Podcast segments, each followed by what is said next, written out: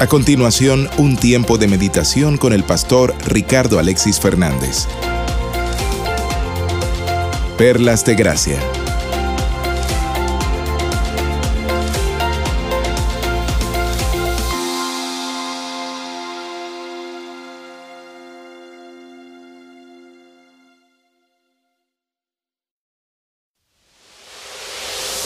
Es tiempo de conocer más del Señor y animarnos con su palabra. Bienvenidos al servicio de la Iglesia Bautista Nueva Gorgona y su pastor Ricardo Alexis Fernández.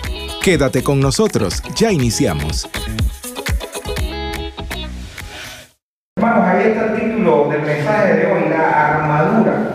La armadura, y cuando nosotros vemos en la parte de la armadura en la Biblia, generalmente ya van a saber en qué pasaje nos vamos a encontrar. Pero antes de entrar en materia con el pasaje, quisiera definir lo que significa armadura. Ahí lo tienen en pantalla, hermanos.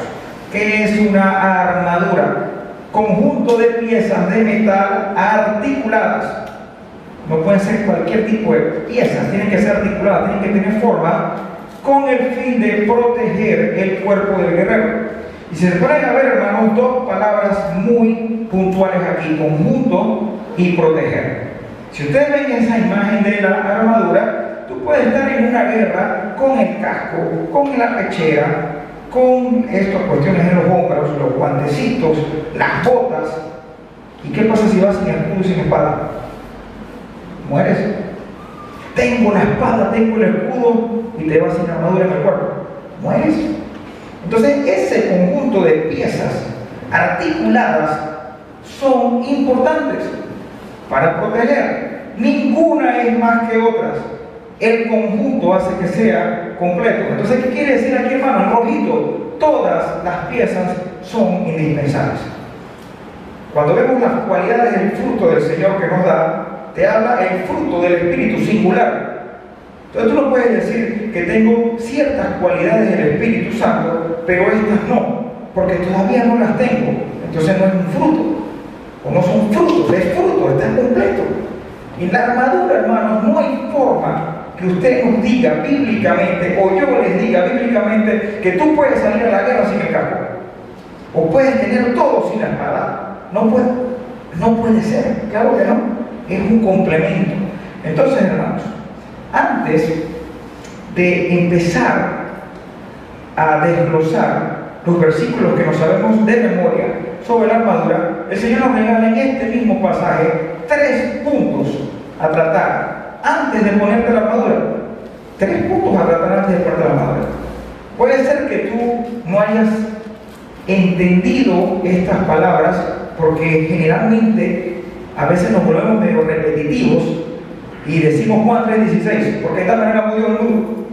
Pero cuando empezamos a desglosar versículo por versículo, palabra por palabra, tú empiezas a disfrutar. Y el apóstol Pablo, ¿qué me dice aquí? Tú tienes que saber, antes de ponerte esta bata, este, este uniforme, esta armadura, tienes que estar claro de tres cosas. Y la primera cosa que tienes que estar claro aquí, hermano, la fortaleza es en el Señor y en su fuerza. Eso es algo que tienes que tener claro. No es tu fuerza, no es tu habilidad, no es tu elocuencia, no porque tengas una Biblia de estudio seas más que el que tiene una Biblia de león. Claro que no. No es llevar una armadura por llevar. Si nos vamos a la parte humana y tú ves a estos soldados con mochila, casco, pistolas, rifles, azúcar, lo que sea, ellos están vestidos así todo el tiempo. O llega un momento en que están incivil como tú y como yo. Están incivil como tú y como yo. ¿Cuándo se van a vestir de guerra? cuando hay un ataque. Pero las cosas del Señor, ¿qué te dice el apóstol Pablo? Yo necesito que estés claro que la armadura, además que es un conjunto de piezas y que no puedes tener unas partes y otras, sepas que no es en tu fuerza, es en mi fuerza. Tú te vas a fortalecer en el Señor y en su fuerza. Segundo punto, hermanos, la armadura es contra las acechanzas. ¿Quién te está acechando ahorita? Nosotros en, este país hermoso donde tenemos de todo tipo de nacionalidades, nos dirán de que dejen de congregarse. Por ahora no. Esperemos que no llegue. Hay otros países que sí. Pero ¿quién te acecha? El enemigo, el diablo, con sus fuerzas celestiales. El que quiere que tengas los domingos un dolorcito de cabeza, tengo sueñito, es que me trasnoché ayer, pero el lunes tú no faltas al trabajo porque te descuentan. Pero la iglesia sí vas a llegar un poco tarde porque son las cosas del Señor. Él es amor, Él me comprende. Y así aprovecha Satanás metiéndose poquito a poquito a tu vida. Y llega un momento que dices, ¿para qué COVID? Lo escucho en la radio. ¿Para qué en la radio leo el pan diario que me sale todos los días en el celular? ¿Para qué el pan diario? Yo le digo, Señor, tú eres amor. Señor, eres bello. ¿Para qué decirle Dios es bello si soy hijo de Dios? Y así nos vamos. Y llega un momento, hermano, que te estás moviendo igualito que el mundo, idéntico. Y la armadura la vas dejando en casa. Y hermano, basta que tengas una parte sin protección. ¡Pam! Y por ahí mismo el diablo te ataca. Por ahí mismo te ataca. Y el tercer punto, hermanos, antes de ponerte la armadura es, el enemigo es el diablo y su ejército. No soy yo, no es el gobierno, es el mismo diablo. Luz versus tinieblas. Y cuando tú estás claro en estos tres puntos, hermano, entonces puedes ponerte la armadura. Vamos a buscarlo, hermanos. Efesios 6. Estos tres puntos que le estoy diciendo están en el versículo 10 al 12 y el 13 es cuando te dice ponte la armadura. Dice así la palabra del Señor. Por lo tanto, hermanos míos, fortaleceos en el Señor en el poder de su fuerza. Fortalécete en Él, no en ti. Ahí está el primer punto, antes de ponerte la armadura. Segundo punto, vestidos de toda la armadura, no de algunas partes, de toda la armadura. ¿Por qué, hermano? De Dios, para que podáis estar ¿qué? firmes contra las acechanzas del diablo. ¿Qué pasa si no tienes las, la armadura completa? No vas a estar firme, vas a estar tambaleando. Y en ese tambaleo, tan por ahí mismo te van a atacar. Hermanos, esto se aplica hasta nuestro diario vivir. Cuando tú estás en un fútbol o en un baloncesto, cualquier deporte, el técnico que está haciendo afuera está dando las instrucciones, pero él está viendo, por ahí se reúne con el capitán y dice, cógalo por aquí, por ahí es la debilidad. Y el otro técnico cuando se da cuenta de la debilidad que va a tratar de contrarrestar eso. Hermano, el diablo no está en el mundo. El diablo está aquí en la iglesia. Él es el primero que abre la iglesia. Y las tinieblas siempre van a querer buscar apagar la luz. Pero qué bueno es el Señor, que tú puedes estar todo oscuro y pones un fósforo así y todo se alumbra. Porque nada ni nadie puede contra los hijos del Señor cuando tú reconoces como hijo que mi fortaleza es el Señor. Pero sigue en la calle diciendo que es en tu fuerza. Dale, sigue. Sigamos en ese estilo. A mí no me importa, yo soy hijo de Dios, tengo el Espíritu Santo, yo pido perdón estás diciendo alguna mentira. No, estás diciendo verdad. Pero cuando piensas que es en tu fuerza, ahí vas a recibir el golpe. Y hermano, ¿qué es lo que se busca aquí con la palabra del Señor? Que no nos golpeemos. Está toda la verdad aquí. El Señor dice, sígueme, sígueme. No te desvíes, ponte la armadura porque no vas a dejar de recibir acechanzas por parte de Dios. Hace tres semanas me senté con mi papá a conversar. ¿Y saben lo que yo le decía a mi papá hace tres semanas? Papi, no te puedo explicar la satisfacción, la alegría que tengo de estar aquí en Corona. No hay palabras para expresar lo que siente. Ustedes me dicen, pastor, escríbanos una hoja cómo usted se siente. Y no puedo escribirte la primera línea, porque es algo espiritual, es, algo que no tiene explicación. Y papá me pega en el hombro y me dice, te voy a decir algo de pastor a pastor. Prepárate. Prepárate. Porque te va a tirar a matar Satanás. Y hermano, fue como decirle a mi papá, dos más dos es cuatro. Pasaron un par de semanas y recibí un, un señor golpe, hermanos. Que era un golpe que no tenía que recibir. Un señor golpe que no tenía que recibir y quedé nocao técnico. Y una palabra que utilicé en ese momento es estoy en shock. Estoy en shock. ¿Qué pasó aquí? Y miro para atrás y digo, Señor, estoy haciendo tu voluntad. Estoy cantando en el piano, enséñame a hacer tu voluntad. Y quedé destruido. Gracias a Dios por mi esposa, mi papá, mis amigos, mis hermanos en Cristo, cuando supieron de ese golpe, cerramos cadenas y aquí estoy, hermanos, fortalecidos en el Señor. Porque en esta humanidad, hermanos, con la armadura, tú sientes los golpes, pero sales adelante porque estás con el Señor. ¿O tú te imaginas estar sin armadura? ¿Cómo se sentirán esos golpes? Horribles, espantosos. Versículo 13 y dice, porque no tenemos lucha contra sangre y carne, sino contra principados, contra potestades, contra los gobernadores de las tinieblas de este siglo, contra huestes espirituales de maldad en las regiones celestes. Ya están los tres puntos establecidos.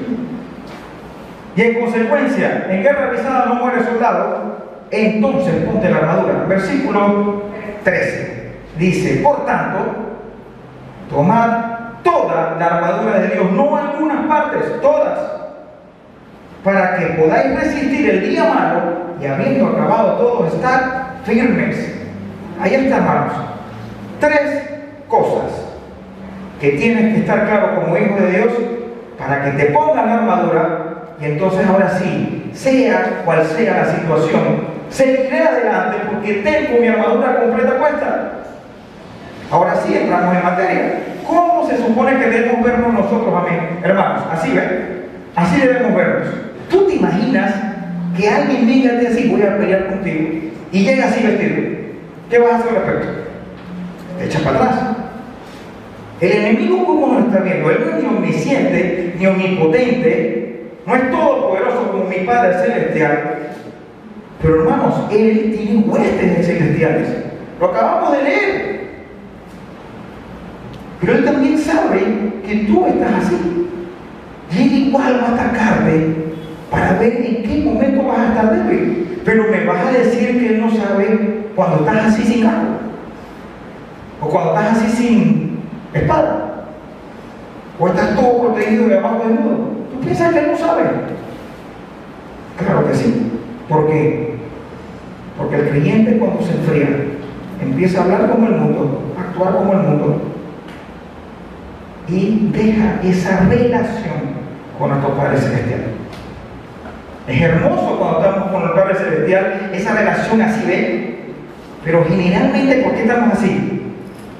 Oye, ¿qué problema habrá estado pasando el pastor?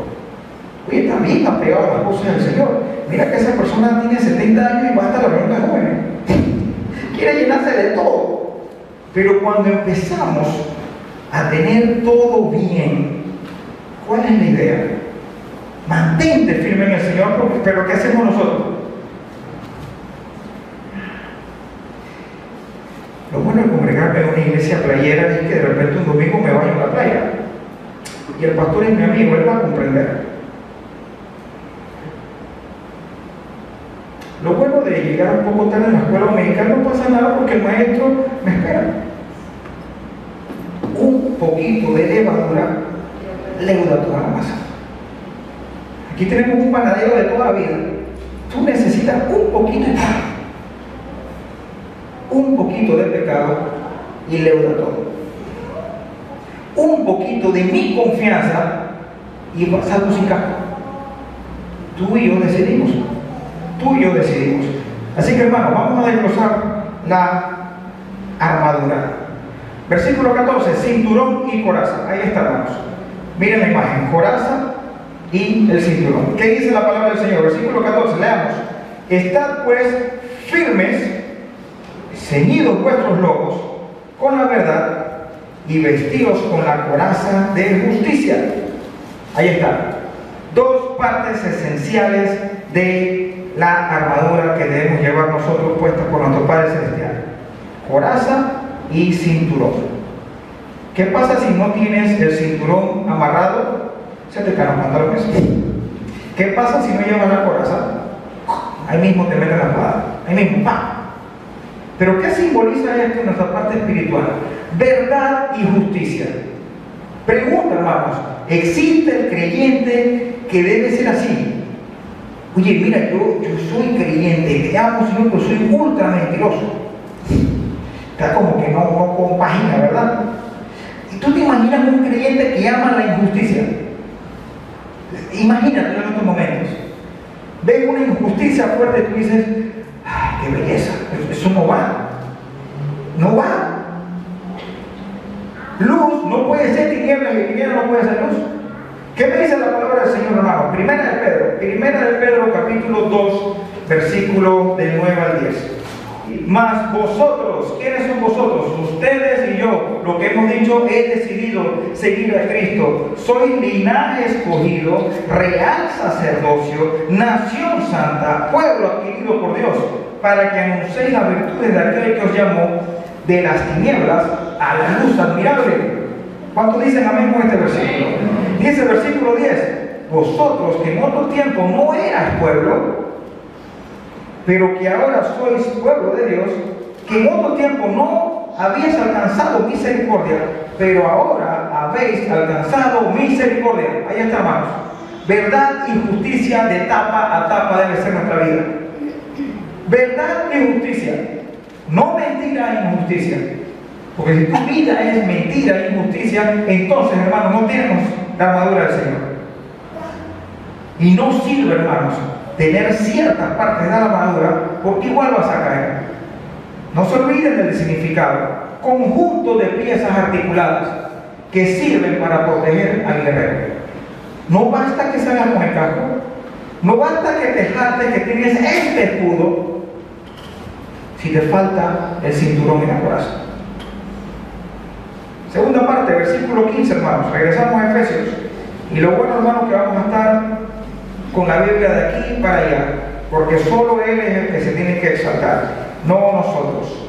Dice el versículo 15, y calzados los pies con el apresto del Evangelio de la paz. Hermanos, ¿se acuerdan cuando el mismo apóstol Pablo dice que constituyó a maestros, apóstoles, pero también constituyó evangelistas? Hermanos, hay evangelistas tan natos que es una cosa que el Señor le regaló que se sientan contigo y te dicen, ¿qué tal? ¿Cómo estás? Buenos días. Oye, tú sabes que Cristo te ama. Sí, sí, yo sé. ¿Qué pasa si mueres hoy? Tú sabes que tengo buenas nuevas para ti. La Biblia dice, evangelistas así. Y eso es un don que el Señor nos dio. Pero hay otros que son maestros que están esperando que llegue esa el evangelista y entonces los instruyen, porque es un equipo, es un cuerpo. ¿Y qué me dice la Biblia? Parte de la armadura es el evangelismo. Y hermano, puede ser que tú o yo estemos en esa categoría como que nos dificulta hablar al inicio, cómo romper ese hielo, pero tú evangelistas con tu testimonio. Si tu testimonio es luz, vale más que mil palabras. Si tú dices, Señor, he decidido seguir a Cristo a pesar de mis dificultades, a pesar de que tenga estas caídas, yo te sigo amando, pido perdón, sigo adelante, el mundo que nos rodea, que hay tanta oscuridad, va a decir, oye, aquí hay luz, ahí hay algo diferente. Hermano, ¿por qué tú eres así? Yo te veo que estás en esta situación y todavía te veo medio reído. ¿Qué pasó? ¿Qué pastilla te estás tomando? Ninguna. El Espíritu Santo, la confianza del Señor. Y el evangelizar, hermanos, te muestra a ti y a mí que somos hijos de Dios. Yo hago un pequeño ejemplo con esto. ¿Qué pasa si todos ustedes tienen un virus y yo tengo la pastilla del antídoto para ustedes? ¿Qué pasa? Y yo no se la doy. ¿Cómo yo estoy actuando? Mal, egoísta. Pero ¿qué pasa si yo empiezo a darle la pastilla para que se sane? Eso está bien. ¿Qué pasa con el creyente que sabe que esa persona que no tiene a Cristo se va al infierno. Y tú no abres la boca. Estás actuando mal. No estás evangelizando. Y hermano, evangelizar es con tu testimonio. Porque el testimonio habla más que mil palabras. Busquemos este versículo, hermano. Romanos 10. Romanos 10.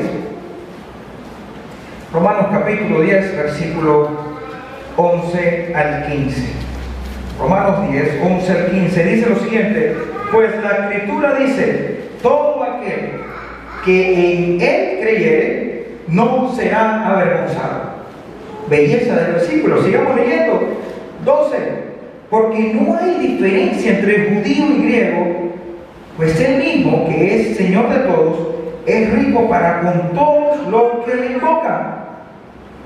Porque todo aquel que invocar el nombre del Señor será salvo. Ahí está. Pero ¿qué se escucha por allí? ¿Ya invocaste a Jesús como Señor y Salvador? Sí, sí, sí. Eh, ya le diste las cinco vueltas al parque para sentirte más salvo. Ya sentiste ese choque que solamente te dice el Señor. Oye, sí soy salvo. Eh, ¿Qué es eso? Basta con invocar de corazón y el Señor te hace tuyo. De Él. Mi propiedad. Nadie lo arrebata de mi mano. Eso es evangelizar. Pero mira lo que te dice en los siguientes versículos. Y ahora aquí pregunta el profeta, el apóstol Pablo. Y dice, ¿cómo pues invocarán aquel en el cual no han creído? ¿Te das cuenta que es esencial el Evangelio en la armadura del Señor? Hay personas con tanta necesidad, con tanta vacío, que puedes tener todo el dinero, todas las comodidades y te sientes vacío. Puedes tener todo y a la vez nada. Pero con Cristo tienes un sentido. ¿Cómo van a invocar a aquel que no ha creído? Y dice, ¿y cómo creerán en aquel en quien no han oído? ¿Y cómo irán sin haber quien les predique? ¿Será que tienes la armadura del Señor pero no tienes el calzado del Evangelio? ¿Será que tenemos esa parte que nos falta? Solamente tú sabes. Es una respuesta que es muy personalísima. Como la salvación. Tú puedes decir, confieso, pero si tu corazón no lo cree, ¿cómo yo sé eso? Pero nadie, nadie puede engañar a nuestro Padre Celestial. 15. ¿Y cómo predicarán si no fuesen, fueren enviados? Como está escrito, y este hermano hay que leerlo así, tiene signo de admiración. Cuán hermosos son los pies de los que anuncian la paz, de los que anuncian buenas nuevas. Así se lee esta parte. Hermano, tú no te sientes contento y una alegría cuando un condenado un pecador procede al arrepentimiento. Dime si esto no es lindo. Cuán hermosos son los que anuncian la paz. Pero hermano, habla con tu testimonio. Dile a nuestro Padre Celestial, Señor, yo quiero tener la armadura completa. Perdóname si en este tiempo he pensado en que ha sido negociado no llevar el calzado del Evangelio o no ponerme el cinturón Perdóname de corazón. El Señor es el Dios de las mil oportunidades. Así que hermanos, el Evangelio es importante dentro de la armadura. La siguiente parte, hermanos, el escudo. El escudo, regresemos hermanos a nuestro texto base, Efesios capítulo 6. Y este equivale al versículo 16. Miren esto, hermanos, dice así. Sobre todo Dice sobre todo hay que tenerlo bien resaltado. Porque vuelvo y repito, tú puedes salir con toda la armadura del guerrero a guerrear, pero ¿cómo te vas a cubrir y cómo vas a atacar? Así que te dice sobre tomad el escudo de la fe, con que podáis apagar todos los dardos del fuego del maligno. ¿Estamos en guerra o no estamos en guerra? constante guerra. ¿Nos van a tirar a matar, sí o no? Sí. Así que sobre todo, hermano, ten el escudo. Y el escudo simboliza la fe. ¿Por qué tú y yo no estamos congregando aquí? Y todos los que han querido a la iglesia, ¿por qué se congregan aquí? Porque creímos de fe que necesitamos del Señor. Sin fe es imposible agradar al Señor. Ricardo, ¿cómo tú, tú, sientes la salvación si no la puedo ver? Respira. ¿Ves el aire? ¿Lo ves? No. ¿Lo sientes? ¿Sí? El Señor sabe que eres salvo. Tú lo sabes por medio del Espíritu Santo. Pero todo eso, ¿por qué fue? Porque tuve fe. Dos versículos hermosos, hermanos, aquí. Si nos vamos a Hebreos capítulo 11, siempre se dice el versículo 1. Pero esta vez yo no quiero leer el versículo 1, sino quiero leer el versículo 6. Hebreos 11, 6. Y de repente, si no has bien escuchado el versículo 1, vamos a leerlo rapidito. Dice así, es pues la fe, la certeza de lo que se espera, la convicción de lo que no se ve. Certeza es que es algo ciertísimo, indubitable. Versículo 6 dice, pero sin fe es imposible agradar a Dios, porque es necesario que el que se acerca a Dios crea que le hay y que es ganador de lo que le gusta. Tú y yo no podemos ver a Dios. Tú y yo no necesitamos viajar a Israel para ver la tumba vacía de Jesús y dices, efectivamente resucitó. Tú y yo creemos que Jesucristo resucitó por fe. Tú y yo creemos que Dios me protege por fe. Porque sin fe es imposible agradar a Dios. Donde le metamos la duda, entonces no hay fe. No hay fe.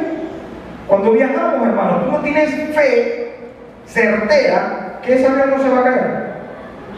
¿Por qué? Porque están las alas, la parte aerodinámica, el motor, y tú dices, wow. Y la fe en el Señor es más ciertísima que un avión que no se caiga. Entonces, sin fe es imposible agradar a Dios. Y el otro hermano, Salmos 3.3, Salmos 3.3, un salmo precioso, dice así, mas tú, Jehová, eres mi hermano, escudo alrededor de mí, mi gloria y en que levanta mi cabeza. Escudo el que levanta mi cabeza. Y miren la última parte de la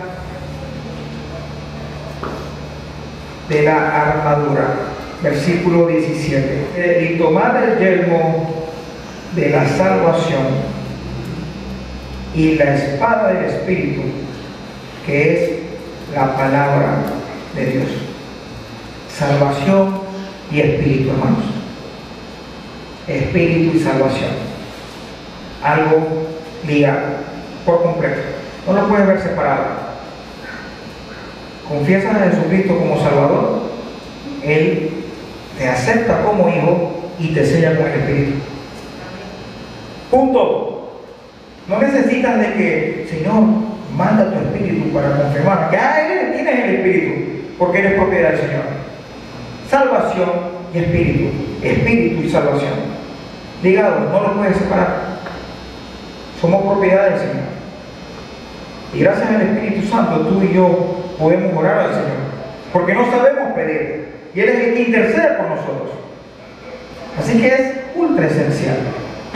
Y un versículo hermoso que está en el libro de Juan, capítulo 14, versículo 26, dice, mas el consolador, el Espíritu Santo, a quien el Padre enviará en mi nombre, Él os enseñará todas las cosas y os recordará todo lo que yo os he dicho.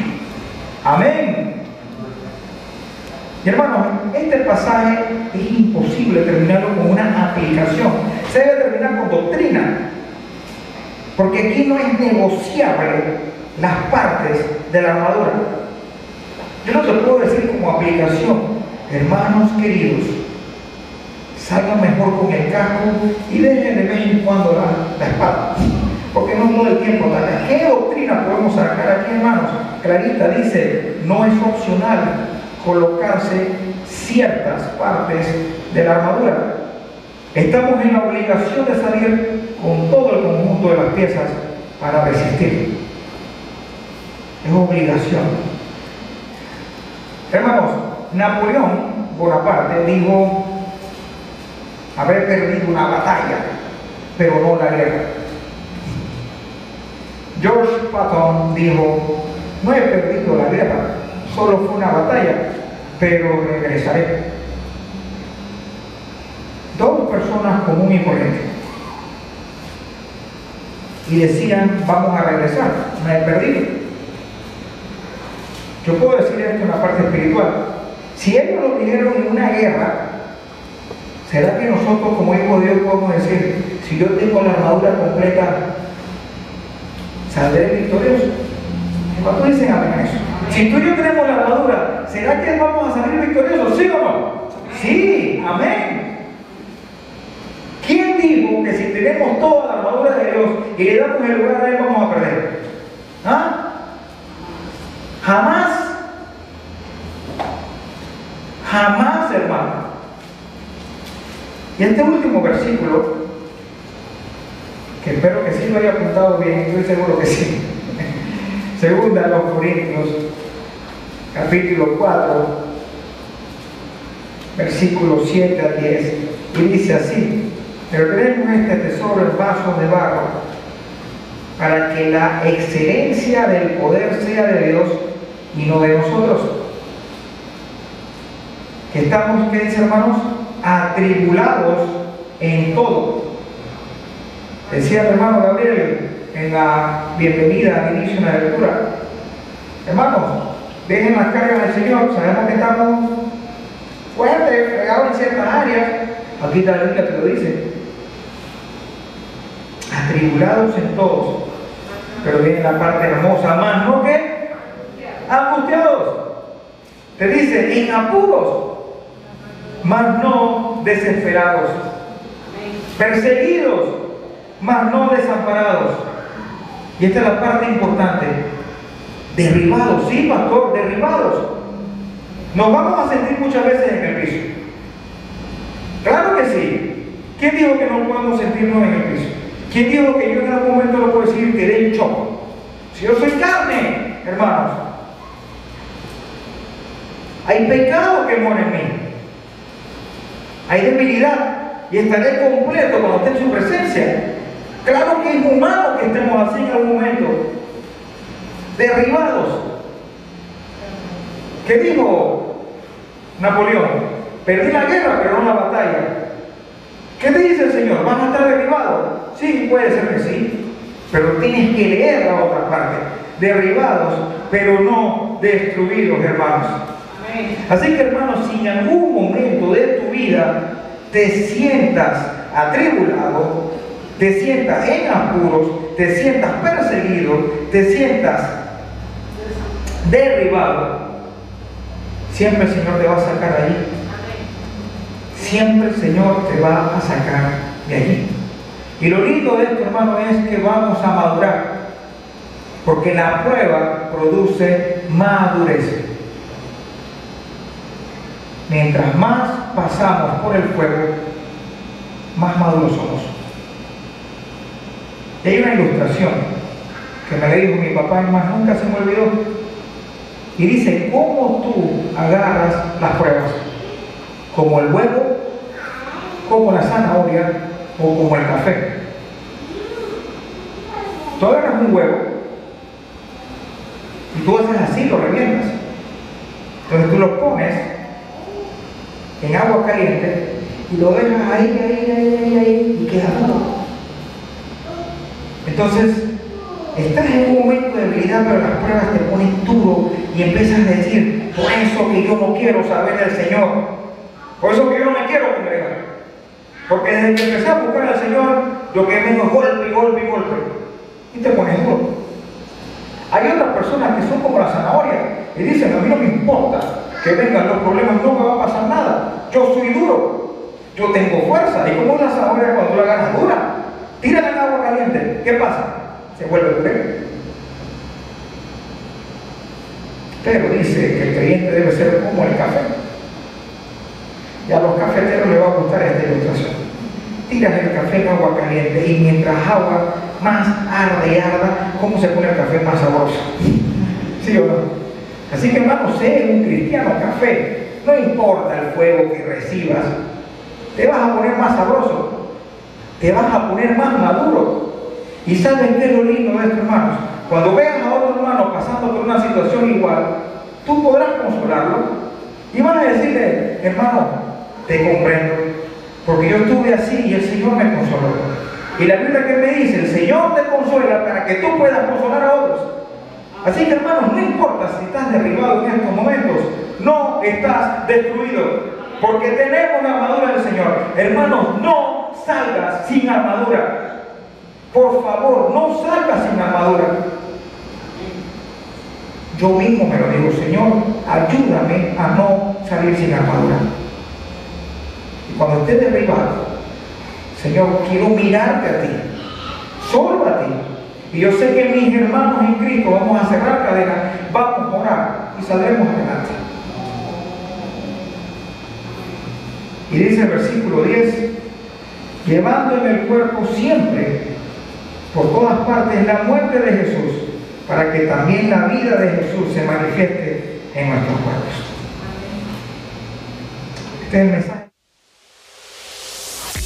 Este ha sido un servicio online de la Iglesia Bautista Nueva Gorgona y su pastor Ricardo Alexis Fernández. Síganos en nuestras redes sociales y visítanos para alabar juntos al Señor.